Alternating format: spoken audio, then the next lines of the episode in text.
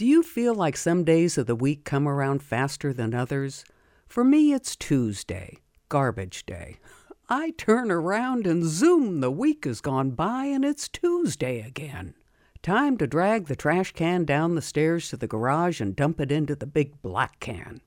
Then walk back up the 24 stairs and carry the recycle bin down to the garage and empty it into the big blue can. Oh, my aching back. Normally, garbage detail is uneventful. But last Tuesday, as I was rolling the cans out of the garage onto the street in front of the house, a large white SUV drove into the neighborhood. Ordinarily, I wouldn't have paid much attention, but the music coming out of that vehicle was so loud it was deafening.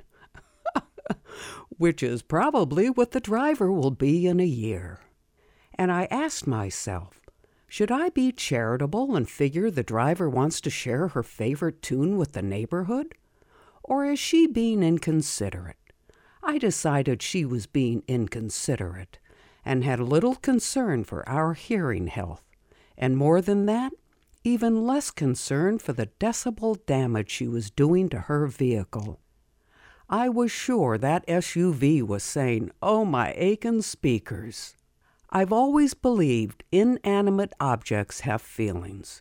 As a kid, if I bumped into the furniture, I would always apologize. And when I started driving, I started talking to my car. I used to think what I was doing was just a megism, but it actually has a name panpsychism, a theory that all matter has some form of consciousness. My empathy for the SUV reminded me of this and inspired my imagination and got me wondering. Now that we have cars that can talk to us, Turn left at the next corner. will we soon have cars that can talk to each other?